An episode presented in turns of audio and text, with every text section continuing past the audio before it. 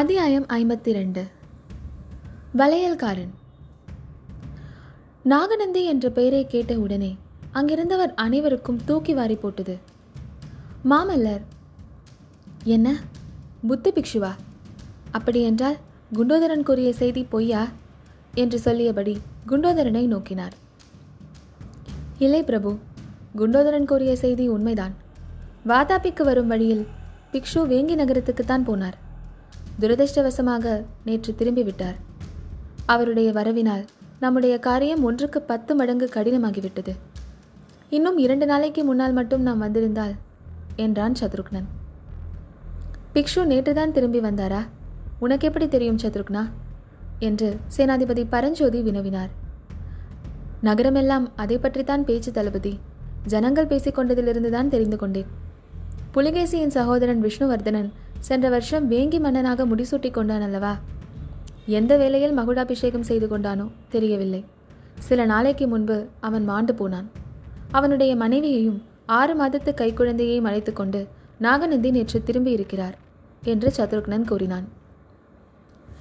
சலுக்க சாம்ராஜ்யத்தின் அஸ்தமனம் நெருங்கிவிட்டது என்று பல்லவேந்திரர் கூறியது வீண் போகவில்லை. விஷ்ணுவர்தனன் எப்படி இறந்தானாம் என்று பரஞ்சோதி கேட்டார். விஷ்ணுவர்தனன் வேங்கி படைகளை முழுவதும் நாசம் செய்ய முடியவில்லை. நம்முடைய சக்கரவர்த்தி சொல்லி அனுப்பியிருந்தபடி வேங்கி படைகள் பின்வாங்கி சென்று கிருஷ்ணை கோதாவரி நதிக்கரை காடுகளில் ஒளிந்து கொண்டிருந்தன. விஷ்ணுவர்தனன் முடிசூட்டி கொண்ட பிறகு நாடெங்கும் கலகங்கள் மூண்டன. ஒளிந்திருந்த படைவீரர்களும் அங்கங்கே திடீர் திடீரென்று கிளம்பி தாக்கினார்கள். கலகத்தை தானே அடக்கப் போவதாக விருது கூறிக்கொண்டு விஷ்ணுவர்தனன் கிளம்பினான். ஒரு சண்டையில் படுகாயம் அடைந்து விழுந்தான். நாடெங்கும் கலகங்கள் அதிகமாயின. இந்த சமயத்தில்தான் நாகநந்தியும் அங்கே போய் சேர்ந்தார். விஷ்ணுவின் மனைவியையும் குழந்தையையும் கொண்டு வந்து சேர்த்தார். விஷ்ணுவர்தனன் மனைவி துர்விநீதனுடைய மகள் என்பது தங்களுக்கு தெரியுமல்லவா பிரபு? அதை பற்றியெல்லாம் இப்போது என்ன கவலை சத்ருக்னா? நாம் வந்த காரியத்தை பற்றி சொல்லாமல் ஊர்க்கதையெல்லாம் சொல்லிக் கொண்டிருக்கிறாயே, மேலே நடந்ததை சொல்லு என்றார் மாமல்லர். நாகநந்தி பிக்ஷுவை பார்த்து வியப்பும் திகைப்பும் அடைந்த சிவகாமி தேவி சீக்கிரத்தில் சமாளித்து கொண்டு பல்லக்கில் போய் ஏறினார். பல்லக்கை சற்று தூரம் நான் தொடர்ந்து சென்றேன். ஆரவாரம் இல்லாத அமைதி குடிக்கொண்டிருந்த ஒரு வீதிக்குள் பல்லக்கு சென்று அழகான மாளிகை ஒன்றின் வாசலில் நின்றது. சிவகாமி தேவி பல்லக்கிலிருந்து இறங்கி அந்த மாளிகைக்குள்ளே போனார். வீதி முனையிலேயே நான் கொஞ்ச நேரம் நின்று என்ன செய்யலாம் என்று யோசித்தேன். பிறகு மாளிகை வாசலை நெருங்கினேன். காவலாளிகள் 2 அங்கு இருந்தார்கள். அவர்களை பார்த்து, காஞ்சி நகரத்து நாட்டிய பெண் இருப்பது இந்த வீட்டில்தானே என்று கேட்டேன். ஆமாம், எதற்காக கேட்கிறாய் என்றார்கள். நான் வலைச்செட்டி, அழகான வலைகள் கொண்டு வந்திருக்கிறேன், அம்மையிடம் காட்ட வேண்டும் என்றேன். இரவு நேரத்தில் இந்த வீட்டுக்குள் யாரும் புகுவதற்கு அனுமதி இல்லை, நாளை பகலில் வா என்றார்கள். சற்று நேரம் அவர்களுடன் வம்பு பேசி பல விஷயங்களை தெரிந்து கொண்டேன்.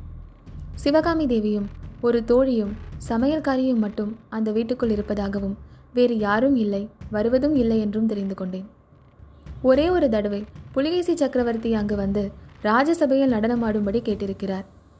தேவி அதை மறுத்துவிட்டதால் இம்மாதிரி வாதாபி வீதிகளில் தினம் நாட்டியமாடும்படி தண்டனை விதித்திருக்கிறாராம். இதை அறிந்ததும் எனக்கு கோபமாய் வந்தது. மனதிற்குள்ளே அந்த கொடுமணம் படைத்த ராட்சத பதரை திட்டிக்கொண்டு கிளம்பினேன். வீதி முனைக்கு சென்றதும் ஒரு பக்கத்திலிருந்து தீவர்த்தி பிடித்த காவலர்கள் புடைசூழ ஒரு பல்லக்கு வருவதை கண்டேன். ஒரு வீட்டு திண்ணையில் தூணின் பின்னால் ஒளிந்து கொண்டு பல்லக்கில் வருவது யாரென்று கவனித்தேன். நான் எதிர்பார்த்ததைப் போலவே நாகநந்தி பிக்ஷுதான் பல்லக்கில் இருந்தார். அப்போது நரநரவென்று மாமல்லர் பல்லை கடிக்கும் சத்தம் கேட்டது. சேனாதிபதி பரஞ்சோதி குறுக்கிட்டு, சத்ருக்னா, ஏன் கதையை வளர்த்தி கொண்டே போகிறாய்? தேவியை சந்தித்து பேசினாயா? ஏதாவது செய்தி உண்டா? அதை சொல்லு என்றார். பரஞ்சோதியை சிறிது கோபமாக மாமல்லர் பார்த்துவிட்டு, சத்ருக்னா, எதையும் விட வேண்டாம். நாகநந்தி எங்கே போனார்? சிவகாமியின் வீட்டுக்குள்ளேயா என்று வினவினார். ஆம் பிரபு, தேவியின் மாளிகைக்குள் தான் போனார். ஒரு நாழிகை நேரம் வீட்டுக்குள்ளே இருந்துவிட்டு வெளியேறினார். அந்த ஒரு நாழிகை நேரமும் நானும் அந்த வீதியிலேயே சுற்றி வந்து கொண்டிருந்தேன். ஒரு தடவை வீட்டு வாசலுக்கு அருகில் சென்று காவலரில் ஒருவனிடம் சமீபத்தில் சத்திரம் சாவடி எங்கேயாவது இருக்கிறதா என்று விசாரித்தேன்.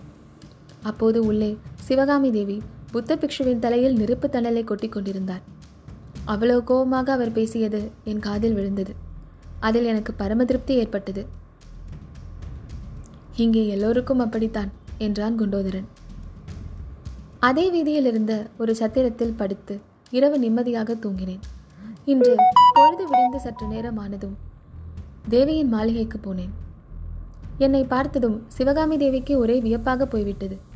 பக்கத்தில் இருந்த தோழியை ஏதோ காரியமாக உள்ளே போக சொல்லிவிட்டு, சத்ருக்னா, என்ன இது, நீ காஞ்சிக்கு போகவே இல்லையா, என்னை பின்தொடர்ந்தே வந்துவிட்டாயா என்று கேட்டார்.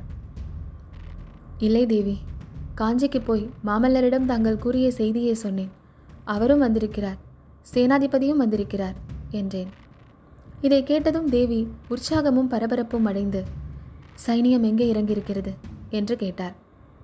சைனியத்தோடு வரவில்லை என்றும் மாமல்லரோடு சேனாதிபதியும் கண்ணபிரானும் வந்திருக்கிறார்கள் என்றும் கோட்டைக்கு வெளியே இந்த மலையடி வாரத்தில் இறங்கியிருக்கிறார்கள் என்றும் தெரிவித்தேன். நாளை அமாவாசை இரவில் எல்லோரும் வருகிறோம் என்றும் தோழி பெண்ணை எங்கேயாவது அனுப்பிவிட்டு நம்முடன் புறப்பட தயாராக இருக்க வேண்டும் என்றும் சொல்லிவிட்டு வந்தேன் என்று சத்ருக்னன் முடித்தான். சத்ருக்னா, சிவகாமி முடிவாக என்ன சொன்னார்? ஏதாவது செய்தி உண்டா என்று மாமல்லர் கேட்டார். ஒன்றுமில்லை பிரபு, தேவி அதிகமாக பேசாமல் அமாவாசை இரவு நம்ம எதிர்பார்த்து கொண்டிருப்பதாக சொல்லி எனக்கு விடை கொடுத்தார், அவ்வளவுதான். இதை கேட்ட மாமல்லர் சிந்தனையில் ஆழ்ந்தார்.